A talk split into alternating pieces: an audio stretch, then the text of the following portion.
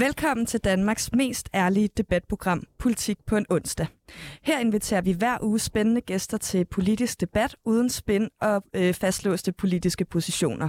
Og hvis du forventer neutrale værter, så er det det forkerte sted, du er tunet ind, fordi mit navn det er Sara Abelskov, og jeg vikarierer en sidste gang i dag for Sofie Libert, øh, og jeg sidder i forretningsudvalget i Rød Grøn Ungdom, som er en ungdomsorganisation, der samarbejder med Enhedslisten. Og mit navn er Julie Krav. Jeg er normalt debatredaktør her på 24 men lige i dag, der er jeg vikarvært for Anders Storgård, som jeg tror har haft en rigtig festlig øh, valgaften, og det er ham vel ondt. Han er på vej øh, i flyvende fart herind, men indtil da, så er det altså mig, der skal forsøge at få jer igennem dagen derpå. Den næste time kommer vi til at vende øh, ugens vigtigste politiske historier med skarpe gæster, men vi starter altid hos os selv. Så øh, Sara, hvad har fyldt for dig i ugen, der er gået? Ja, altså det skal jo ikke være nogen hemmelighed, at det i den grad af valgkampen, der har fyldt allermest for mig den her uge, og særligt øh, valgaftenen i går. Jeg har også haft en festlig nat, og øh, er glad for, at det er radio og ikke tv, vi laver. Øh, jeg synes, du ser frisk ud. tak. øh, men jeg tror, noget, som, som jeg lagde mærke til, ud over sådan, hvis vi skal tale lidt ud over resultatet og den gyser, øh, det var i går, så er det, øh, så er det valgdeltagelsen, der lige har, lige har overrasket mig lidt, fordi den er faktisk øh, den laveste i mere end 30 år. Det er sådan, at øh, der kun er øh, 84,1 procent øh, mennesker, som har deltaget i folketingsvalget. Og det er et lille fald fra 2019, hvor at det var 84,6 procent af danskerne, der deltog, og i 2015 var det 85,9 procent af danskerne, der deltog. Så vi ser altså et stille og roligt fald, hvor færre og færre ligesom, øh, deltager i demokratiet, og det synes jeg er ret bekymrende, Øh, fordi jeg synes, det er... Altså, jeg er jo lidt af den overbevisning faktisk, at det burde være lidt en borgerpligt at stemme, fordi jeg synes, det er en, øh, et kæmpestort privilegie at få lov til at, øh, at bes- være medbestemmer af retningen af sit land, og derfor mener jeg, at... Øh, at, at, at flest mulige øh, skal deltage. Øh, og derfor blev jeg ret bekymret over at se den her meget, meget lave øh, valgdeltagelse sammenlignet med tidligere år. Hvorfor, øh, altså har du et bud på, hvordan det kan være, at, øh, at valgdeltagelsen går ned i stedet for op? Øhm, jeg kan tænke, at, øh, der er, der, altså, at det kan hænge sammen med det her med, at vi ser jo også en, et, et, et fald i i øh, politisk deltagelse på anden vis. Altså der er færre og færre danskere, der er medlem af et parti. Der er færre og færre danskere, som øh, er aktive øh, politisk, øh, sådan foreningsmæssigt. Og jeg tænker, at de ting øh, kan hænge lidt sammen. Altså det her med ikke at føle medejerskab over politikken, eller øh, føle, at det hele kan være lige meget, fordi der er alligevel 14 partier, og øh, de står altid skændt. så altså sådan, at man bliver, man bliver måske lidt... Øh, hmm, hvad kan man sige, sådan lidt, lidt træt af det hele, eller overvældet af det hele, eller synes, at det hele det kan være lige meget. Jeg tror, der er rigtig mange, der har den følelse, om vi får en rød regering eller en blå regering. Det rager sgu ikke mig, det betyder ikke noget for mig. Er det noget, du øh, oplever, når du taler med dine venner, der ikke lige er lige så politisk aktive, som du selv er? Ja, det, det tror jeg bestemt. Eller sådan, det er meget min oplevelse, og... Øhm Øh, altså, jeg, jeg, har, jeg har mødt enormt mange tvivlere i, i år, og der var også tal, der ligesom, eller analyser, der viste sådan, på valgdagen i, i går, at, øh, at hver tredje ikke havde besluttet sig på valgdagen, øh, hvem de skulle ned og stemme på. Og det er jo, det er jo ret mange, øh, kan man sige. Og der, der, det var jo også et øh, meget, meget tydeligt i valgresultatet i, i går, som vi skal snakke meget mere om senere, at det hele ligesom er kastet lidt op i luften, og øh, der er en sådan, øh, meget, rigtig meget partihopperi, og øh, jeg tror, at det er Øh, jeg tror, der er rigtig mange, der har været i tvivl den her gang. Altså selv på statskundskab, hvor jeg studerer, øh, der at, hvor man skulle tænke, at, at, at folk er meget politisk engageret eller øh, har meget stærke holdninger, der er folk, øh, der har folk været enormt meget i tvivl om, hvad de skulle stemme. Øh, og været lidt tiltrukket af den her, øh, af den her midterregering-tanke, fordi Øh, fordi hvis det er en bred regering over midten, så behøver vi ligesom ikke at vælge den ene side eller den anden side. Det tror jeg, øh, tror jeg har været tiltrækkende mm. sådan for mange. ja. Og vi kommer selvfølgelig heller ikke udenom, hvad der har fyldt for mig. Selvfølgelig. så Julie, hvad ja. har fyldt for dig den her uge? Ja, det er jo, det er jo øh, meget, øh, meget spændende for mig her at stå på den øh, anden side af mikrofonen. Jeg plejer at stå ude i regien. Øh, men, øh, men hvad har fyldt for mig? Altså det, jeg i hvert fald lige lagde mærke til her til morgen, øh, efter en, øh, en lang øh, valgnat, det er jo det her med de nordatlantiske stemmer.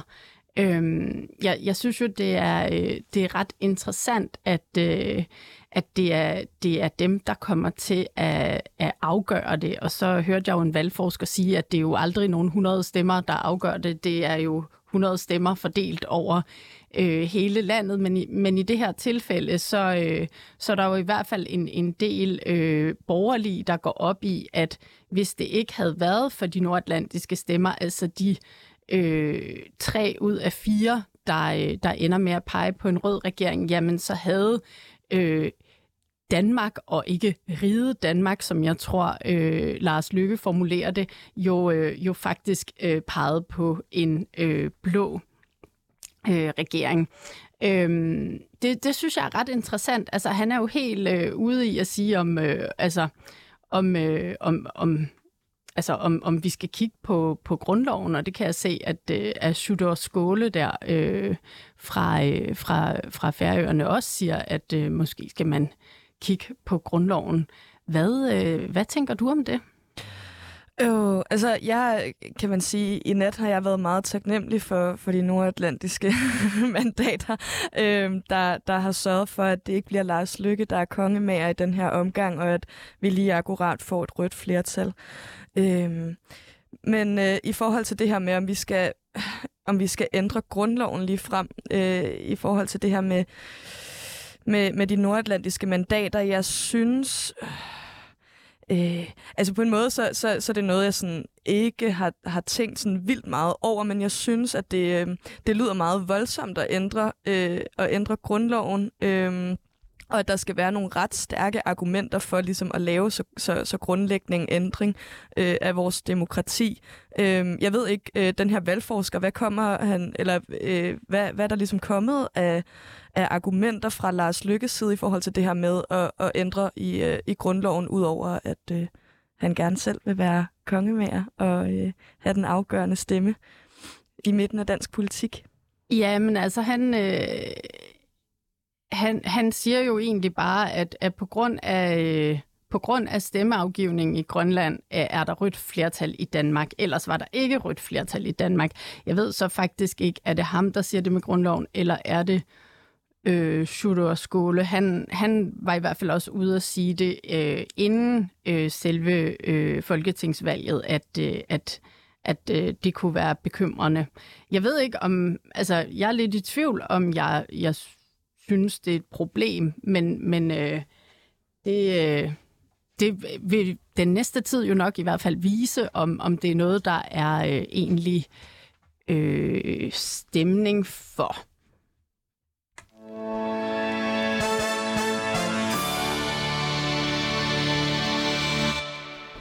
Ja, du lytter til Politik på en onsdag i dag med øh, Sara Abelskov og mig, Julie Krav, der ellers er debatredaktør, men mens vi venter på øh, den gode Anders Storgård, så er jeg lige blevet vikarvært sammen med den anden vikarvært i dag.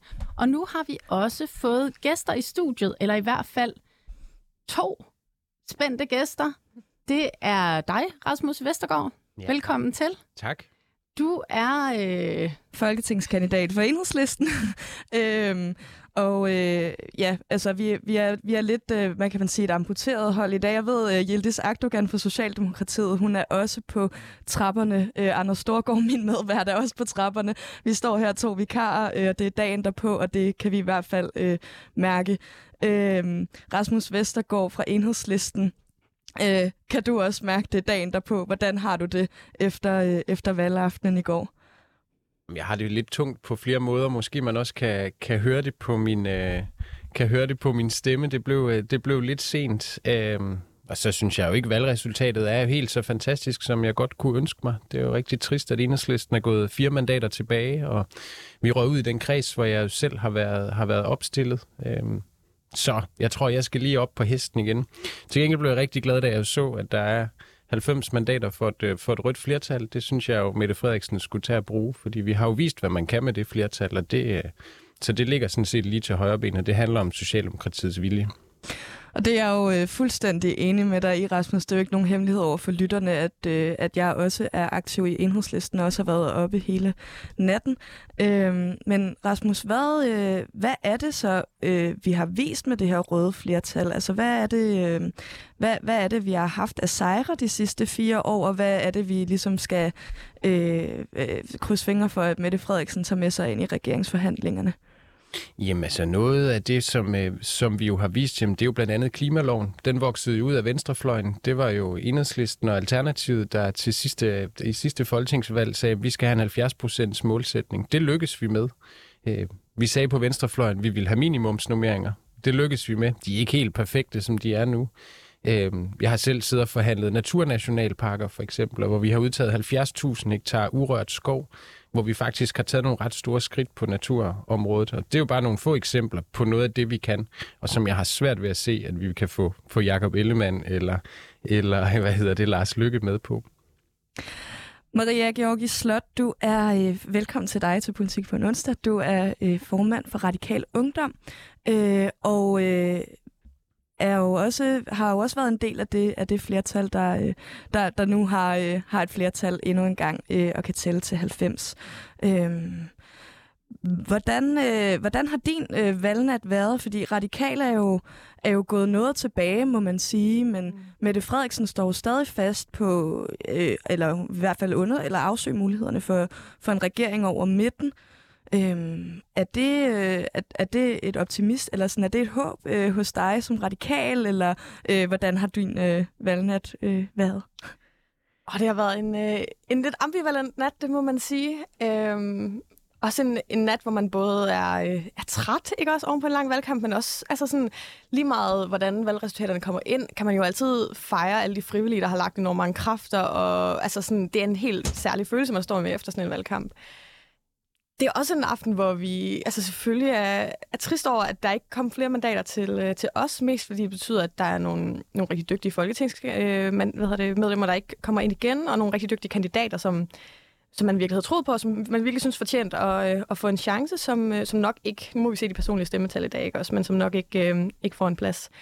Til gengæld så er vi jo øh, endt med måske at kunne spille en ret afgørende rolle. Øh, altså endt måske i, øh, i virkeligheden i mere af en, en kongemærposition, end vi kunne have, have håbet på de sidste par uger. Så øh, det bliver sindssygt spændende nu, og, øh, og jeg er glad for, at, at der stadigvæk øh, virker som om, der er, øh, jeg har lyst til at arbejde mod en, øh, en bred regering hen over midten. Øh, og jeg tænker, jeg synes egentlig, at vi står i en, en, en rimelig stærk øh, sådan forhandlingsposition. Altså dem blandt øh, de røde partier, som har lyst til at arbejde i den retning, lige nu står i en ret stærk position til det. Øh, så jeg er virkelig, virkelig spændt på, hvad der kommer til at ske de næste par dage.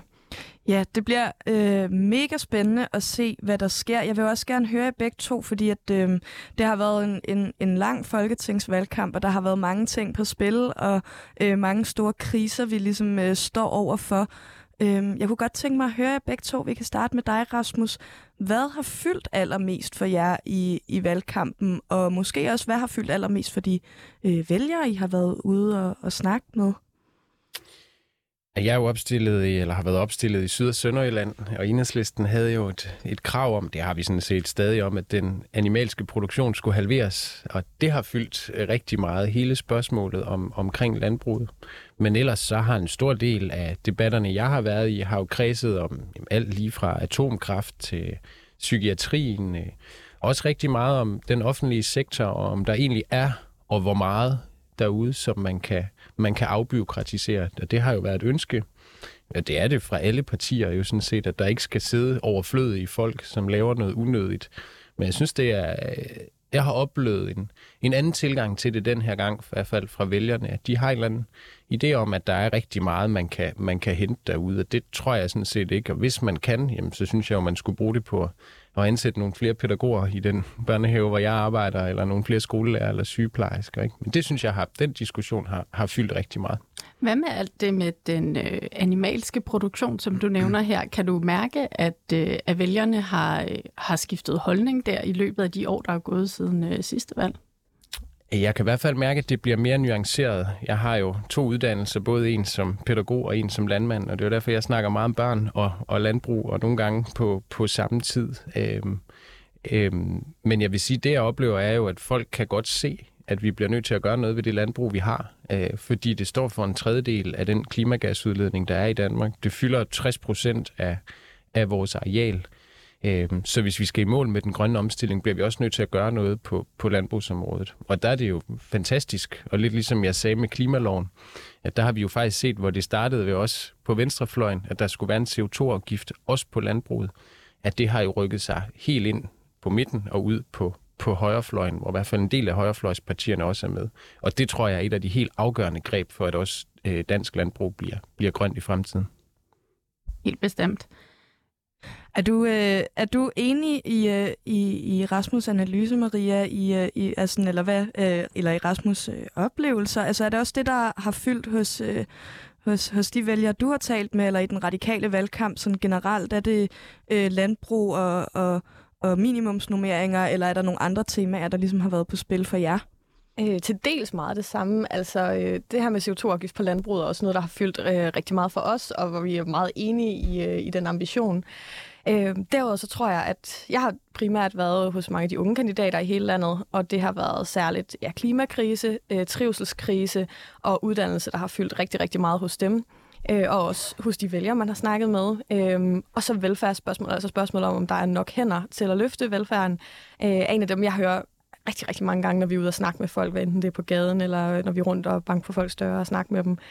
Øhm, men jeg synes, det har været, øh, været enormt fedt at være ude på rigtig mange uddannelsesinstitutioner med unge kandidater og snakke uddannelsespolitik, fordi det er en af de ting, som jeg synes har fået lov til at fylde for lidt i sådan den store valgkamp, øh, men hvor der i virkeligheden er kommet nogle enormt markante forslag fra mange partier, som vil altså, have meget store konsekvenser for vores øh, uddannelsessystem. Øh, og det har været virkelig godt at kunne mærke, at der rundt blandt uddannelsesinstitutionerne, blandt de studerende, har været, øh, været stor opbakning til det, vores unge kandidater kom ud med. Hvad, øh, hvis vi lige skal opsummere, hvad, hvad, hvad vil lige øh, sætte fokus på, øh, lige præcis på uddannelsespolitikken, hvis, hvis I uh, kom med i en regering? Altså det første handler om, at nogle af de forslag, der er kommet om, for eksempel en halvering af kandidaten selvfølgelig, øh, ikke skal gennemføres. Det synes vi vil være øh, enormt, enormt ærgerligt øh, og meget skadeligt for vores uddannelsessystem. Øh, det samme med spørgsmålet om at fjerne det 6. SU-år. Også øh, virkelig ikke noget, der på nogen måde øh, kaldes på i en tid, hvor unge er mere presset end nogensinde før. Det vil være øh, ret vanvittigt, synes vi. Øh, så vil vi også rigtig gerne øh, redde så mange af de studiepladser, der øh, enten er blevet lukket eller står til at blive lukket i de store byer, fordi vi synes, det er enormt ærgerligt, at man lukker eftertragtede øh, uddannelsespladser, som unge gerne vil søge. Øh, og så altså, vil vi generelt arbejde for et uddannelsessystem, hvor der bliver investeret, og hvor der er mindre fokus på øh, præstation og pres, og mere fokus på øh, tid til evaluering og konstruktiv feedback. Maria Georgi Slot og Rasmus Vestergaard, rigtig hjertelig velkommen til Politik på en onsdag. Nu går vi over til selve debatten.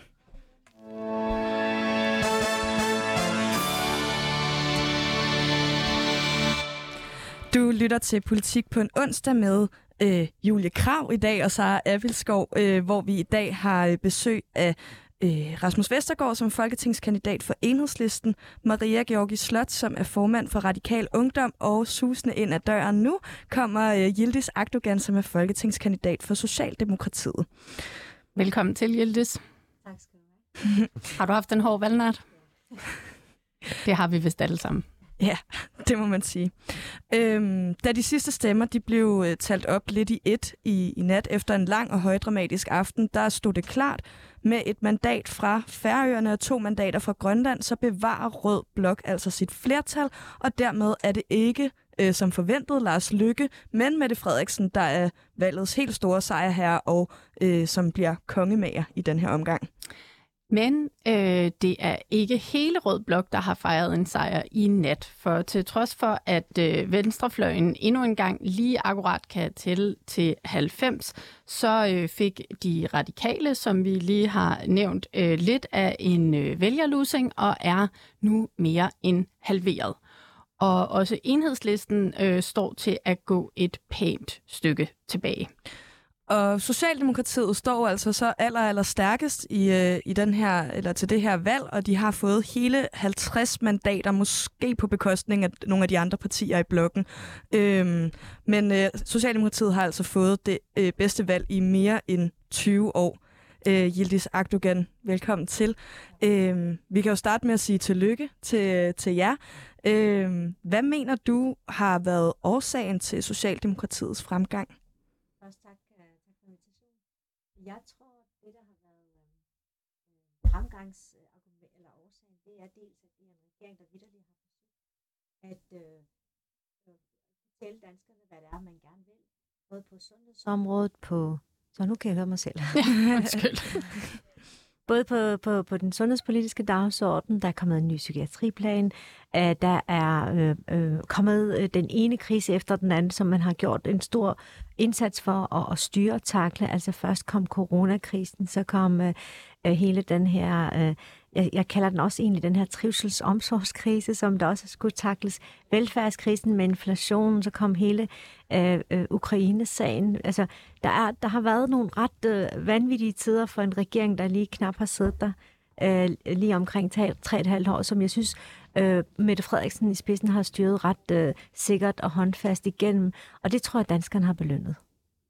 Og man kan jo sige, der er jo, mm, selvom at øh, Socialdemokratiet i den her valgperiode har været en, øh, en etpartis regering, og øh, der er kommet lidt fra, fra, både, øh, fra både højrefløjen, men jo også fra radikale, som, øh, øh, som, som pressede på for at få udskrevet valg den her gang.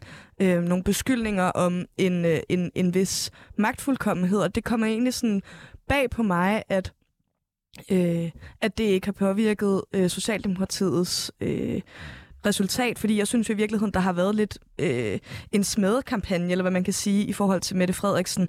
Øh, øh, i forhold til det her med, at hun er blevet beskyldt for at være magtfuldkommen og egenrådig, og hvad vi ellers skal finde på af, af dårlige begreber.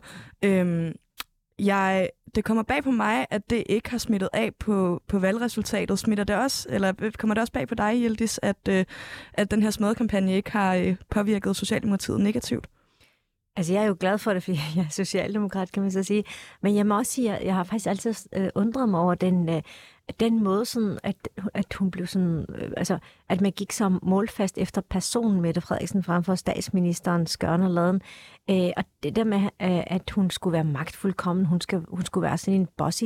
Jeg mødte faktisk en borger på gaden, som gik så vildt til at kalde hende for nazist. Sådan noget farver mig vildt meget.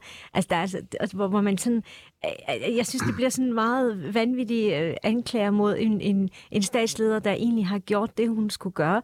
Det var at øh, styre landet sikkert igennem nogle vanvittige kriser, som jeg nævnte, der har været, øh, altså vi har inflationskrisen, vi har en krig i Ukraine, som påvirker os, priserne stiger, øh, der har været corona, altså der har været så mange vanvittige ting. Jeg tror ikke, vi har haft en regering med så mange bums på vejen, men som alligevel har gjort, at, at, det er, at, at det, altså, vi er kommet sådan forholdsvis ret øh, øh, øh fornuftigt igennem mange af de, de øh, ting. Vi har stadigvæk selvfølgelig en, en, en inflation og en, en, en økonomisk øh, udfordring, men når man ser på, på øh, tallene i forhold til beskæftigelse og sådan noget, så ser det heldigvis stadigvæk fornuftigt ud. Så når man sådan gør det op i forhold til, hvad der er blevet gjort af indsatser, og hvor, hvordan hun nærmest er blevet øh, øh, øh, svinet til, så synes jeg ikke, det er helt fair. Og jeg er så derfor også endnu mere glad for, at vælgerne kunne se igennem øh, den smedkampagne, som du nævner der. Men Yildiz, er det ikke, øh, hvad man, øh, man må forvente, når man er øh, statsminister i en etpartiregering? øh, at så bliver ens øh, handlinger jo meget øh, synonym med ens person. Absolut, det gør man selvfølgelig. Øh, og, det, øh, øh, altså, og det er også selvfølgelig færre at kritisere, men jeg synes, et, det blev for meget personligt, og for det andet, at det er jo ikke sådan, at, at, at der ikke er blevet lavet øh, hvad hedder det, forhandlinger sådan tværs over, over de forskellige partier, at mange af de, de aftaler, der er, blevet, der er faldet på plads, de er blevet lavet over nogle fred, hvad hedder det, brede forlig, øh, som, som jeg tror også, vi skal huske på, at det er jo ikke fordi, at hun enrådigt laver. Det er jo en mindretalsregering, og når man er en mindretalsregering, så er man nødt til at søge sit flertal af mandater, både til venstre og så til højre. Øh, så ja, øh, selvfølgelig skal man være åben over for kritik, men der er også grænser for, hvor meget man skal øh, stå til model for som, som personen med det, og det er der, hvor jeg synes, der har været en ubalance. Nu, øh, nu kigger jeg på vores andre to øh, gæster i studiet. Deler I øh, Yildiz øh, opfattelse af, at, at der er øh, fø, ført en egentlig øh, smedekampagne mod øh, Mette Frederiksen? Altså, jeg tror, øh, man kan skelne mellem... Jeg tror, du har ret i, der har kørt nogle meget personlige kampagner mod hende, som altså, som ikke har været særlig sådan lødige, men jeg tror også, der har været nogle altså sådan mere Øh, Øh, altså også en, en mere konstruktiv kritik, eller en mere sådan en kritik, der har baseret sig på, øh, på regeringsfølelse, og ikke på sådan øh, Mette Frederiksen som person, men på øh, den regeringsdynamik, der har været i en etpartisregering. Og jeg synes, man kan skille de to ting ad, fordi jeg er helt enig i, at øh, sådan en enorm personlig øh, grim øh, hvad hedder det, kritik er selvfølgelig ikke særlig, øh, er ikke, er ikke særlig nyttig, øh, og kan vi ikke bruge til ret meget i sådan en politisk diskussion. Men jeg synes, det er rigtig, rigtig fair at komme ind og sige, en øh, etpartisregering øh, har simpelthen samlet magten for meget om sig selv, og det er også ligesom det, vi har gjort op med. Men det er jo også grunden til, at vi siger, at en Mette Frederiksen, som her på den anden side reflekterer enormt meget og siger, vi vil gerne det brede samarbejde over midten, er sagtens en, vi kan se øh, for os som, øh, som statsminister. Så øh, jeg tror egentlig, jeg har bare været øh, jeg er enormt glad for den sådan, udvikling, der har været hen over de sidste par måneder i forhold til øh, Mette Frederiksens indstilling over for en ny regering, der kunne komme. Og øh, Rasmus Vestergaard, samme øh, spørgsmål til dig. Jamen for mig handler det i høj grad om politik. Øh, om det er en etpartiregering eller en flerpartiregering, det er sådan set øh, ikke det vigtigste, men det handler om, om vi kan lave nogle forandringer. Men altså, jeg er da enig, jeg synes, der er blevet kørt en, en hits meget hårdt på Mette Frederiksen. Vi har givet hende rap over tuden, fordi man jo begik ulovligheder. Øh, men det var jo ikke, det var ikke noget, der kom direkte fra, fra Mette Frederiksen eller regeringens koordinationsudvalg. Så jeg synes sådan set, vi har stået meget rent i det her. Men for mig er det meget mere interessant at snakke politik frem for bogstavkombinationer eller helt personlig hits på Mette Frederiksen, eller det har sådan set også været Søren Pape tidligere, der i valgkampen også er blevet kørt rigtig meget på. Jeg synes ikke, det er det, vi, laver, vi skal lave politik for. Jeg synes også, vi som politikere har en, en opgave i at forsøge at holde fokus på, på det, der er indhold frem for, frem for personer så meget. Mm.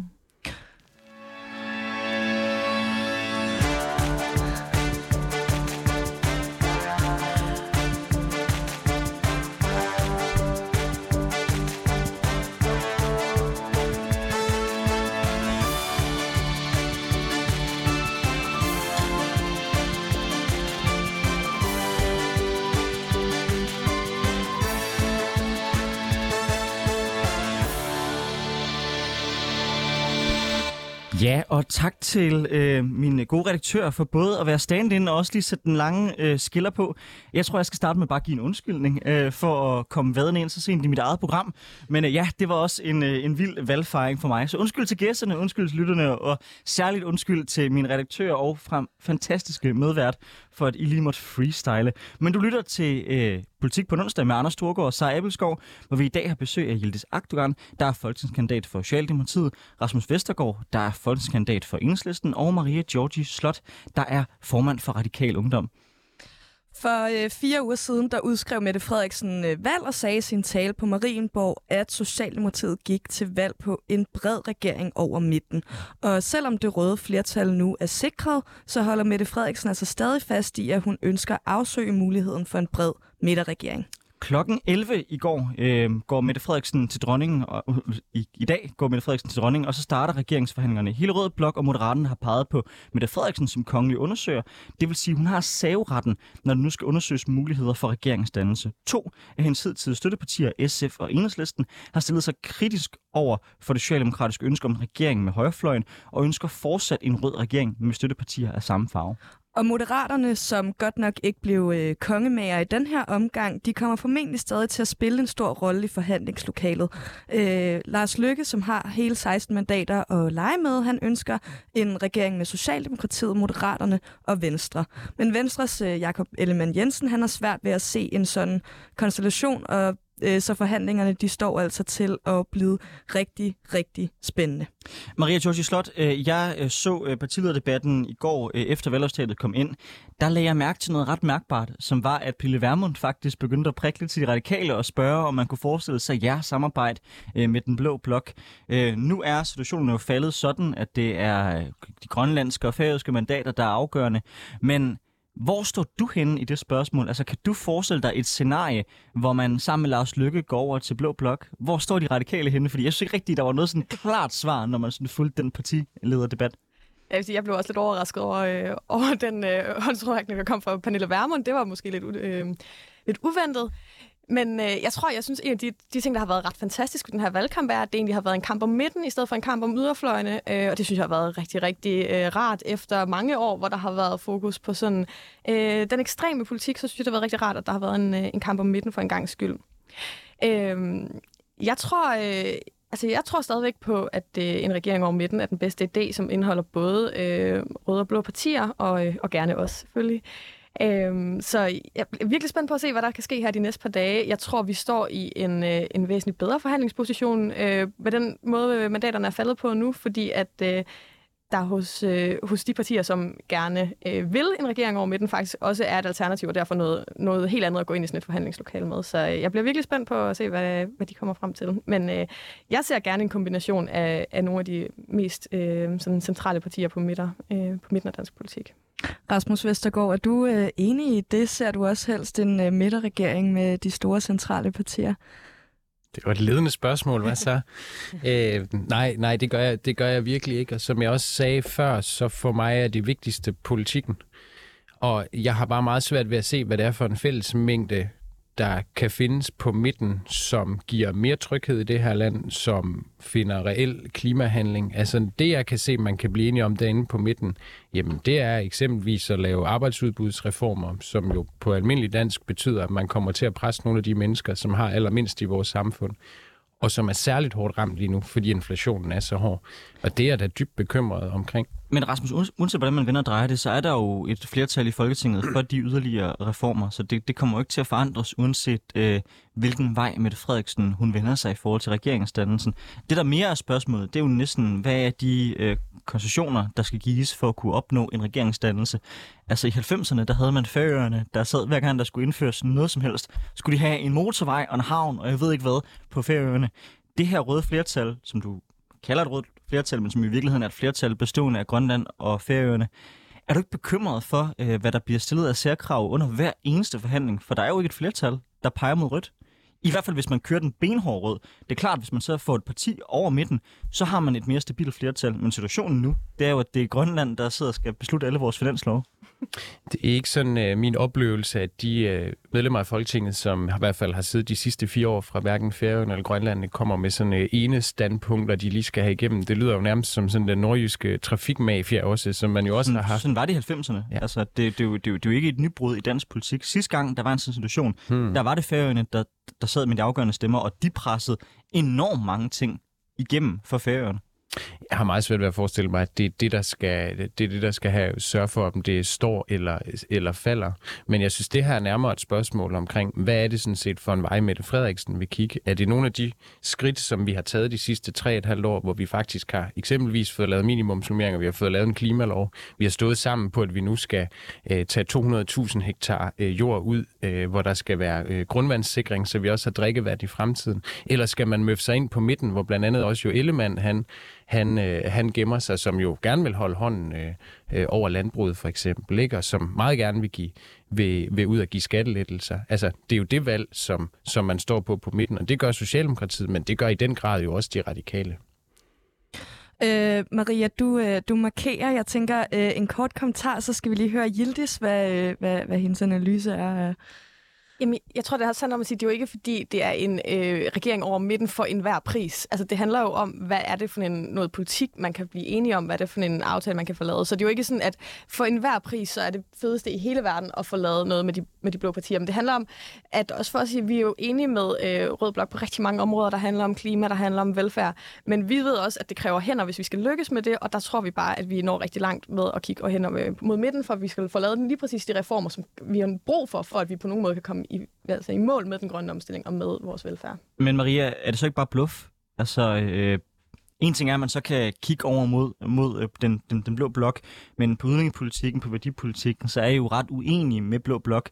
Så er det, I prøver i virkeligheden bare at prøve at gøre jeres mandater så dyre som overhovedet muligt, så I kan presse selv ind i en regering?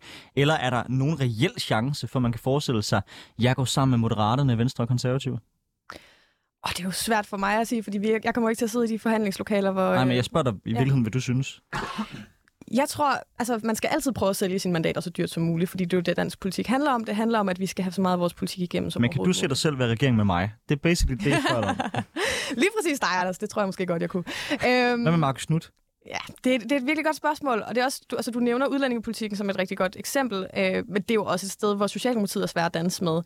Øh, så jeg tror, det kommer til at handle om den samlede pakke, øh, og så må vi jo ligesom se, hvor, hvor trækker man den røde streg, og hvor, øh, hvor synes man ligesom, at at man bedst kan stå inden for det, øh, den samlede pakkepolitik, man kan blive enige om. Øh, så det, det kommer virkelig an på, hvad der bliver tilbudt fra, fra Blå Blok af. Yildiz, øh, Rasmus han peger jo på rigtig mange øh, gode ting, som Socialdemokratiet og, og støttepartierne har fået gennemført de sidste uh, tre et halvt år. Blandt andet er der kommet rigtig meget fart på, på, på klimahandlingen, øh, og, øh, og også øh, løftet øh, i bunden, øh, så der er kommet øh, færre, øh, der er fattige. Men øh, er du ikke bekymret, Yildiz, for hvis der kommer en regering over midten, at øh, alt det, som det røde flertal har sat i gang over de sidste øh, tre et halvt år, det ligesom øh, bliver sat på spil, øh, hvis man går og hvis man rækker over til højrefløjen, som øh, Mette Frederiksen øh, har gjort. Øhm, altså jeg vil lige først starte med at sige, at øh, sidste valg øh, var, var jo et klimavalg. Det her valg er, var både et klimavalg og et sundheds-, omsorgs- og velfærdsvalg. Så klima har aldrig sådan faldet ned fra den høje, højstående politiske dagsorden som sådan. Øh, og for første gang er det jo, er det jo altså, øh, klima er jo ikke noget, der kun tilhører den yderste venstrefløj. Det er øh, blevet allemands eje, ligesom sundhedsdagsordenen er. Øh, fordi det er gået op for rigtig mange partier. Det er øh, noget, som, som vælgerne efterspørger interesseret i. Øh, det er det ene af. Og det andet, øh, i forhold til hele den her diskussion omkring, hvem skal man lege med, for det sådan blive det der børnehavesjargon der. Øh, jeg tror, det der er vigtigst, jeg er enig med Rasmus i, det er politikken i det. Og jeg tror, alle partier er nødt til at give noget og, og, og tage noget, fordi det her det bliver en meget svær øh, forhandlingsrum for alle parter. For os, øh, der er vi enige med noget hos de radikale, øh, vi er enige med noget hos, de, øh, hos enhedslisten, både på værdipolitikken, fordelingspolitikken, det grønne, men så er vi også på andre områder meget uenige med dem. Øh, og der tror jeg bare, det er vigtigt, at man... Øh, man fokuserer på, hvad er det de største udfordringer, Danmark har lige nu. Og jeg tror, når Mette hun sætter sig for bordenden, så er det det, hun har ligesom med, at det er det, hun tager udgangspunkt i. Hvor er det, jeg kan gøre mest indflydelse i forhold til at løfte det danske samfund? Hvad enten det er i forhold til den nuværende krise, vi har med, med inflationen, eller i forhold til klimaområdet, eller generelt sundhedsdagsordenen. Men Jildes, nu er, nu er valget slut. Øh, der er ikke nogen, der beskæftiger sig med politik, der realistisk tror på, at Venstre og Konservative kommer til at gå med i en regering med Mette Frederiksen. Og tilsvarende, hvis Jacob Ellemann havde haft flertal, så er der jo ikke nogen chance overhovedet for, I var gået med i den regering. Så i bund og grund, så handler det her jo om Moderaterne, det handler om de radikale. Hvor langt er I villige til at give jer for at få dem med? Fordi når der nu er et rødt flertal, så kan I jo i princippet bare pege øh, mod enhedslisten og Grønland, og så sige, øh, fint, I får så mange, øh, hvad ved jeg, øh, ekstra aftaler om Tulebasen, I, I har lyst til, øh, og så får øh, Vestergaard, øh, hvad end han vil gøre ved landbruget, og så har vi en god aftale der. Altså, hvornår bliver prisen for høj for Socialdemokratiet ved at kigge over midten? Fordi I får ikke VK med, det ved du også godt. Ja, ja, ja det, det tror jeg, det, altså det er så min personlige holdning, det tror jeg heller ikke, det kommer til at ske. Uh, altså, ud fra set ud fra et venstre og konservativt perspektiv vil det også være uh, ikke nødvendigvis et, et uh, win for dem. Det har vi jo set den tyske konstellation, hvor det faktisk kostede de større partier øh, en del mandater ved at gå sammen. Øh, nå, men, men for at svare på de spørgsmål, Øh, Øh, ja, altså der er ingen tvivl om, at jeg, jeg, altså, jo, som, som, som du siger, Maria, altså, det er jo, jeg kommer ikke til at sidde ved forhandlingsbordet, men jeg tror, der hvor, øh, hvor Mette vil gå ind og kigge på i forhold til, hvor, hvor er det, det giver bedst mening, det er også at sådan prøve at måle og fornemme, hvor, hvad vil moderaterne? Nu er, der, nu er de selvfølgelig ikke repræsenteret her, så det er lidt unfair at skulle snakke om dem, men reelt så ved jeg vidt ikke, hvad det er, hvor de står henne, hvor, hvor de, hvad de vil. De vil gerne på den ene side lidt lige gøre lidt op med den der udlændingepolitik, men så vil de ikke alligevel, de går meget op i arbejdsudbud, men hvordan og hvor meget, det ved vi heller ikke. Altså, der er mange faktorer, som er stadigvæk ubekendte, og det tror jeg, at uh, der er det... Jo, altså, jeg oh, men, men jeg ved ikke helt, hvor ubekendt det reelt set er. Altså, de vil gerne have et opgør med jeres uh, Rwanda-planer. Det kommer ikke til at ske, hvis Moderaterne eller, eller de radikale, de indtræder i en regering. Så vil de gerne have ret voldsomme uh, arbejdsudbudsreformer, uh, som kommer til at pisse jeres vælgere af. Så spørgsmålet er, hvor, hvor mange af de reformer kan I se jer selv i? Jeg tror, Fordi det lyder, det lyder meget fint, når man øh, taler regering over midten, men det kommer til at være øh, reformer, der kommer til at genere mange af jeres vælgere. Altså mange af de arne vælgere, som man kan sige det sådan, I har fået over. De synes jo ikke, at øh, udbudsreformer af, hvad ved jeg, folkepension, dagpenge, whatever, at det er den vej, man bør kigge. Nej, altså jeg tror, der hvor, hvor, hvor det bliver sværest for, for os, det er selvfølgelig i forhold til nogle af de, de mere klassiske socialdemokratiske mærkesager. Det er blandt andet det, du nævner med Arne Pension. Den, den har vi jo været ude at sige meget markant. Den vil vi ikke ændre. Den kommer ikke til at, at, at rykke. Øh, og det har, hvad hedder det, det har de, den, altså Venstrefløjen har jo bakket op omkring det. Øh, jeg er lidt i tvivl om, hvor radikalt står i det, for at være helt ærlig. Øh, men, men det er en af de ting, som kommer til at være, være, være helt klart rodfæstet. I forhold til Rwanda, det tror jeg, det bliver sådan meget interessant at se, fordi der, det ser ud som om, der er et flertal, der smuldrer. Men igen, det kommer an på, hvordan det ser ud i forhandlingsrummet. Øh, om, om der er nogen, der måske går med til det, fordi så får de noget andet. Det er, det er svært at, at vurdere. Øh, jeg tror, der hvor det bliver sådan... Øh, altså, i stedet for sådan... Jeg tror, det der også er vigtigt, der hvor, hvor man skal også kigge på, det er sådan, hvor er det, det, man kan samle hinanden. Og der er det klima, det kan samle alle, både radikale og moderaterne. Det er sundhedsområdet. Øh, det er de klassiske velfærdsdagsordner, uddannelse, forskning, øh, som jeg tror... Og jeg tror også på nogle punkter vil arbejdsudbud måske ikke være så afskrækkende, som, som man går og tror, netop fordi vi står og mangler øh, rigtig mange øh, medarbejdere, for eksempel i forhold til vores omsorgsfag. Altså øh, lige nu mangler vi jo sociomedarbejdere, vi mangler sygeplejersker, vi mangler øh, pædagoger, så, så der er øh, noget at komme efter der i forhold til udbudsspørgsmålet. Øh, men igen, det er jo ikke mig, der sidder i forhandlingslokalet. Nej, nej, men du kan jo bare kun få dem øh, få gjort noget ved de, ved de tal ved altså sådan meget, meget, meget groft sagt, at sørge for, at der er flere folk, der er der på overførselsindkomst, der ikke er det i fremtiden, eller få noget mere udlandsk arbejdskraft ind. Ja, på lang sigt kan du også uddanne flere, men der, der snakker vi et længere sigte. Øhm, og, og jeg synes ikke rigtig helt, jeg hører, øh, jeg er i Sjællandpartiet være tilhænger af nogle af de to første muligheder, jeg i hvert fald har givet. Mm. Ja, og jeg, og jeg tror, det er, som sagt, det er en af de ting, der, der vil være det, det, det afgørende i forhold til, hvor, hvor man lander den henne. Fordi sådan som signalet har været, det er, at øh, man er forsigtig i forhold til at hente udlandsk arbejdskraft. Men øh, ja, det Rasmus, hvad, hvad, hvad er smertegrænsen egentlig for enhedslisten øh, i, de her, i de her spørgsmål? Altså sidste gang, synes jeg, I var meget bombastiske. De kunne godt acceptere øh, i virkeligheden fremskridt, også selvom de var små, men hvis I oplevede, at der opstod de samme reformtanker, som der opstod under korridoren, så var I sådan set klar til øh, at tage et opgør med også en rød regering. Det var i hvert fald det, jeg fornemmede øh, frem til, til 2019. Denne gang synes jeg, I har været mere tilbageholdende med at komme med de der mere sådan bombastiske meldinger. Så jeg er faktisk ikke helt sikker på, hvad sker der, hvis Lars Lykke han øh, træder ud af Amalienborg sammen med Socialdemokratiet, og de siger, vi har dannet en øh, SM-regering, øh, der bliver øh, hård pisk til dem, der er på, øh, på overførselsindkomst, og der kommer ikke til at være øh, rigtig mange tiltag i forhold til klima eller andet, der er til gode til enhedslisten og støtte på, på partierne. Er I så klar til egentlig at vælte en sådan regering? Fordi I risikerer jo netop, at, øh, at magten bare glider over til os. Jamen, øh, det er klart, at i enhedslisten har vi røde linjer, det havde vi i går, det har vi også i dag. Og en kommende regering, der skal sidde på enhedslistens mandater, skal pege i den rigtige retning. Og vi kommer til at gå til de her forhandlinger på samme måde, som vi gjorde sidst, siger, at vi vil have et forståelsespapir.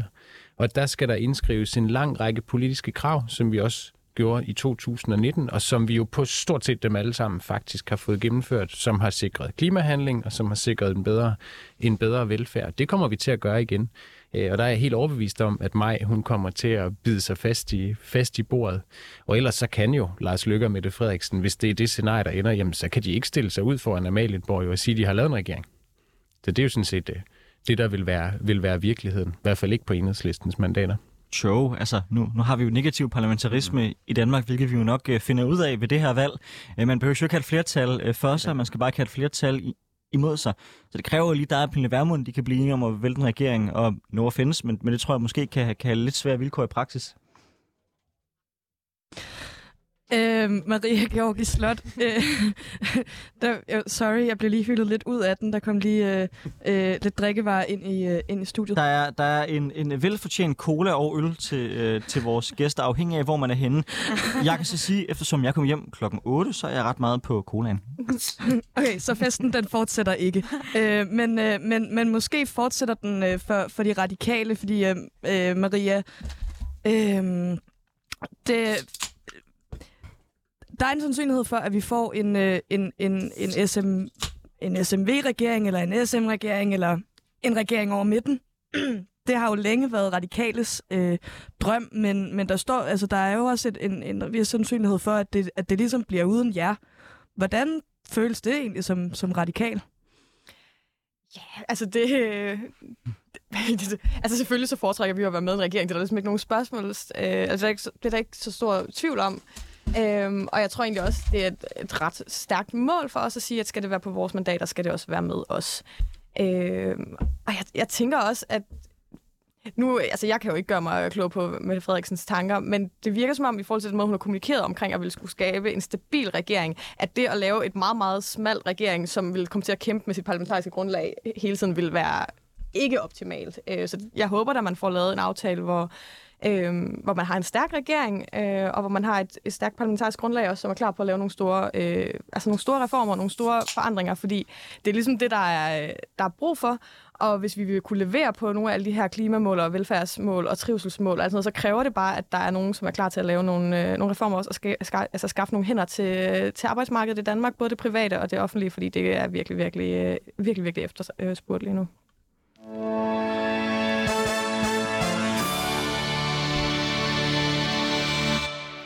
Du lytter til Politik på en onsdag med Anders Storgård og Sara Abelskov, hvor vi i dag har besøg af Yildiz Akdogan, som er folketingskandidat for Socialdemokratiet, Rasmus Vestergaard, som er folketingskandidat for Enhedslisten, og Maria Georgi Slot, som er formand for Radikal Ungdom. De helt store temaer i valgkampen har været klima, økonomi og velfærd, og valgløfterne, der skal indfries på de områder, står i kø, uanset hvordan regeringskonstellationen kommer til at se ud.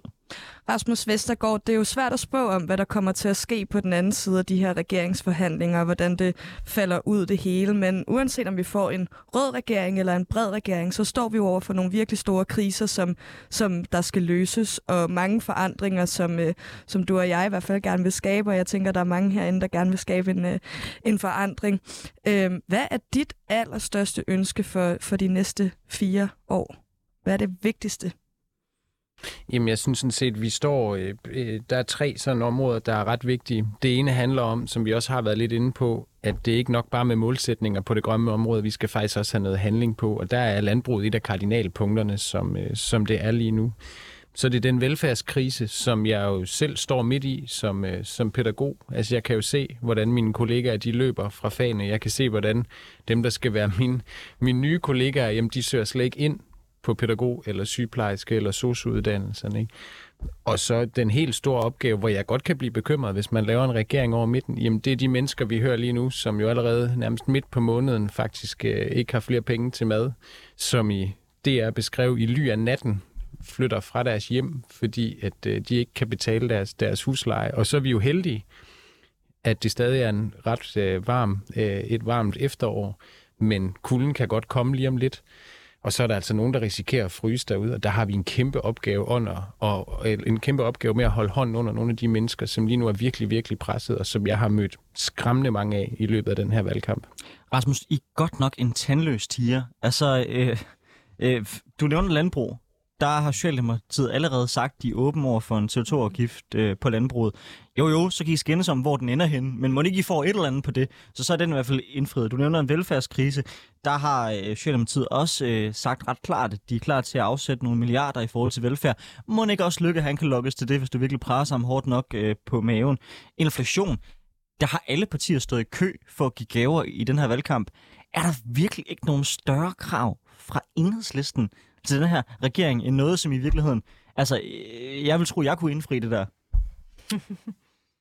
Jeg synes, du uh, negligerer nogle af de ting, jeg, jeg siger, Anders. I enhedslisten har vi sådan men, set... Men, men, men, når man, men når man ser på, hvor hårde krav I ja. tidligere har stillet, så vil jeg dog stadigvæk sige, det der, det er godt nok det, jeg vil klassificere som i den milde skala. Når jeg snakker om, at øh, dansk landbrug skal omstilles eksempelvis, så handler det ikke bare om, at der skal være en CO2-afgift. Altså enhedslisten har vi foreslået, og det er jo noget af det, jeg har arbejdet rigtig meget med, det er jo sådan set at lave en landbrugsklimafond på 46 milliarder, som skal bruges til at tage nye grønne streger på Danmarkskortet. Altså det handler simpelthen om, at vi skal tage nogle af de lavbundsjord ud, som man faktisk er politisk enige om på Christiansborg. Mm-hmm. Vi skal sikre et ejerskab på danske hænder, når halvdelen af de danske landmænd går på pension de næste fem år. Vi skal tage 200.000 hektar jord ud øh, hvor vi skal sikre grundvandet øh, i fremtiden, og vi skal sikre plads til meget mere natur. Altså det betyder en ret stor sådan ændring af, hvordan, øh, hvordan Danmark ser ud i fremtiden. Og det har jeg til gengæld ikke helt hørt, at Socialdemokratiet gerne vil være med til. Yildiz øh, Akdogan, hvad, øh, hvad siger du til de her øh, krav fra, fra enhedslisten? Øh, skal, øh, kan man med en socialdemokratisk regering, måske en regering over midten, øh, godt satse på, at der bliver øh, taget lavbundsjord ud, og øh, at det bliver de danske øh, landmænd, der har ejerskab over, øh, over jorden, og øh, alle de ting, som, som Rasmus lige har nævnt, som han har meget mere forstand på end mig, fordi han er landmand, og det er jeg ikke. jeg, kan, det, jeg kan ikke sige i forhold til detaljeringsgraden af de krav eller øh, ønsker, som Rasmus har. Man er ingen tvivl om, som også Anders sagde, altså vi har været ude at sige, det er også, landbruget skal også øh, øh, hvad hedder det, tage et ansvar i hele det her klimadiskussion. Det er der ingen tvivl om. Og jeg tror, øh, øh, landbrug har været en hellig ko i rigtig lang tid i forhold til de dagsordner, vi har haft med klimaet. Og for første gang er der kommet sådan lidt en, en, en bredde i det i forhold til også de større partier, der begynder at kigge indad selv. Venstre er begyndt at sådan måske tænke lidt over, hvordan kan, vi, kan de komme lidt tættere på den diskussion, for det er, en, det er deres akilleshæl. Øh, men, men når det er sagt, så vil jeg sige, at nogle af de andre ting, som, som Rasmus nævner, er vi jo også ret meget enige i. Altså, vi er jo ret enige, at der skal ske noget inden for velfærdsområdet. Vi er enige, at der er altså en kæmpe stor omsorgs- og trivselskrise i forhold til vores børn og unge med, med, med, med inden for psykiatrien, og, og, og, og på den måde er der, er der virkelig meget, øh, sådan mange ting, der binder os sammen, og der er mange dagsordner, der, der, der kan, kan få os til at, at lande nogle gode øh, øh, øh, hvad kaldte du det, forhandlingspapir, jeg kan ikke huske, om det var Marie eller Rasmus. Forståelsespapir. Forståelsespapir. Men, men der er et område, hvor jeg tænker, det, hvor vi egentlig ikke rigtig har diskuteret, som jeg tænker også kommer også til at fylde ret meget, fordi det har noget at gøre med hele den her gaspriserne øh, og, og Putin og, og det ene og det andet. Det er hele det udenrigspolitiske. Mm. Jeg tror også, det bliver interessant at se, hvordan kommer vi til at lande vores orientering. Hvad skal Danmark? Hvordan skal vi være i forhold til vores, øh, vores udenrigspolitiske strategi fremadrettet, vores rolle i EU? Hvordan håndterer vi, hvordan håndterer vi alle de her øh, udfordringer, der kommer. Øh, og det, det vil tiden vise, for der er vi også meget forskellige. Uh, jeg, jeg vil meget gerne have Maria ind over, ind over os, men nu bliver jeg simpelthen nødt til at spørge dig. Øh, altså et, et rødt flertal afhængig af Grønland, hvordan kommer det til at påvirke vores udenrigspolitik? De har jo typisk nogle lidt andre interesser, end Danmark har. Har vi så mere villige til et samarbejde med Kina og Rusland? Ja. end Danmark altså, har? Ja, nu har jeg lige været i Grønland her for ikke så længe siden. Altså en af de ting, øh, som der også fylder rigtig meget hos de grønlandske folk, det er også, øh, det er også faktisk ret meget øh, øh klassiske velfærdsdagsordner, det er klima. For mm. de kan jo om nogen godt mærke, at klima påvirker deres land. Maria, hvornår er en radikal regering radikal nok, eller hvornår er en regering, hvor de radikale ikke er med radikal nok, til at de radikale kan acceptere den som værende radikal? Og det er jo virkelig svært at lige skulle trække linjen, kan man sige. Øh, jeg tror, det handler om, at der er nogle, altså nogle kerneområder for os, som er enormt vigtige. Og nogle af dem kan vi allerede høre, at der er relativt stor enighed om. Altså klimaambitioner. Der kommer det an på at sige, hvor højt sætter vi ambitionsniveauet. Øh, velfærd, det handler både om, at vi skal forbedre det, men det handler også om, at der skal altså, skaffes hænder til den. Og det er der, hvor jeg føler, at det midtersamarbejdet er, øh, er det vigtigste. Og så tror jeg, at, øh, at noget af det, som også er ret vigtigt, og som øh, har fyldt øh, ikke så meget den her øh, valgkamp, altså udlændingespørgsmålet. Øh, er det de steder, hvor jeg faktisk, altså på, på mange måder rart, at det ikke har fyldt øh, så meget, fordi det plejer at fylde på en rigtig ubehagelig måde. Øh, men at jeg føler, at der rundt omkring i Folketinget lige pludselig er en ny villighed til at kigge på nogle af de love, som er blevet fuldstændig skøre. Og, altså sådan, og der tror jeg faktisk, øh, for første gang, der måske er noget potentiale for at kunne få rykket på nogle afsordner. Det synes jeg vil være enormt vigtigt. Øh, og så håber jeg virkelig, at vi kan få lavet en regering, som har nogle uddannelsespolitiske ambitioner. Fordi jeg synes, når jeg kigger rundt i Folketinget, så øh, er der ikke mange steder, jeg oplever øh, ambitioner på de punkter. Hjeldis Agdogan, Rasmus Vestergaard og Maria Georgi Slot, tak fordi I var med i Politik på onsdag. Så man det er interessant, så kan man høre denne podcast og andre på dit podcast-platform, man typisk bruger. Vi anbefaler selvfølgelig 24 7's app, og vi er tilbage efter nyhederne.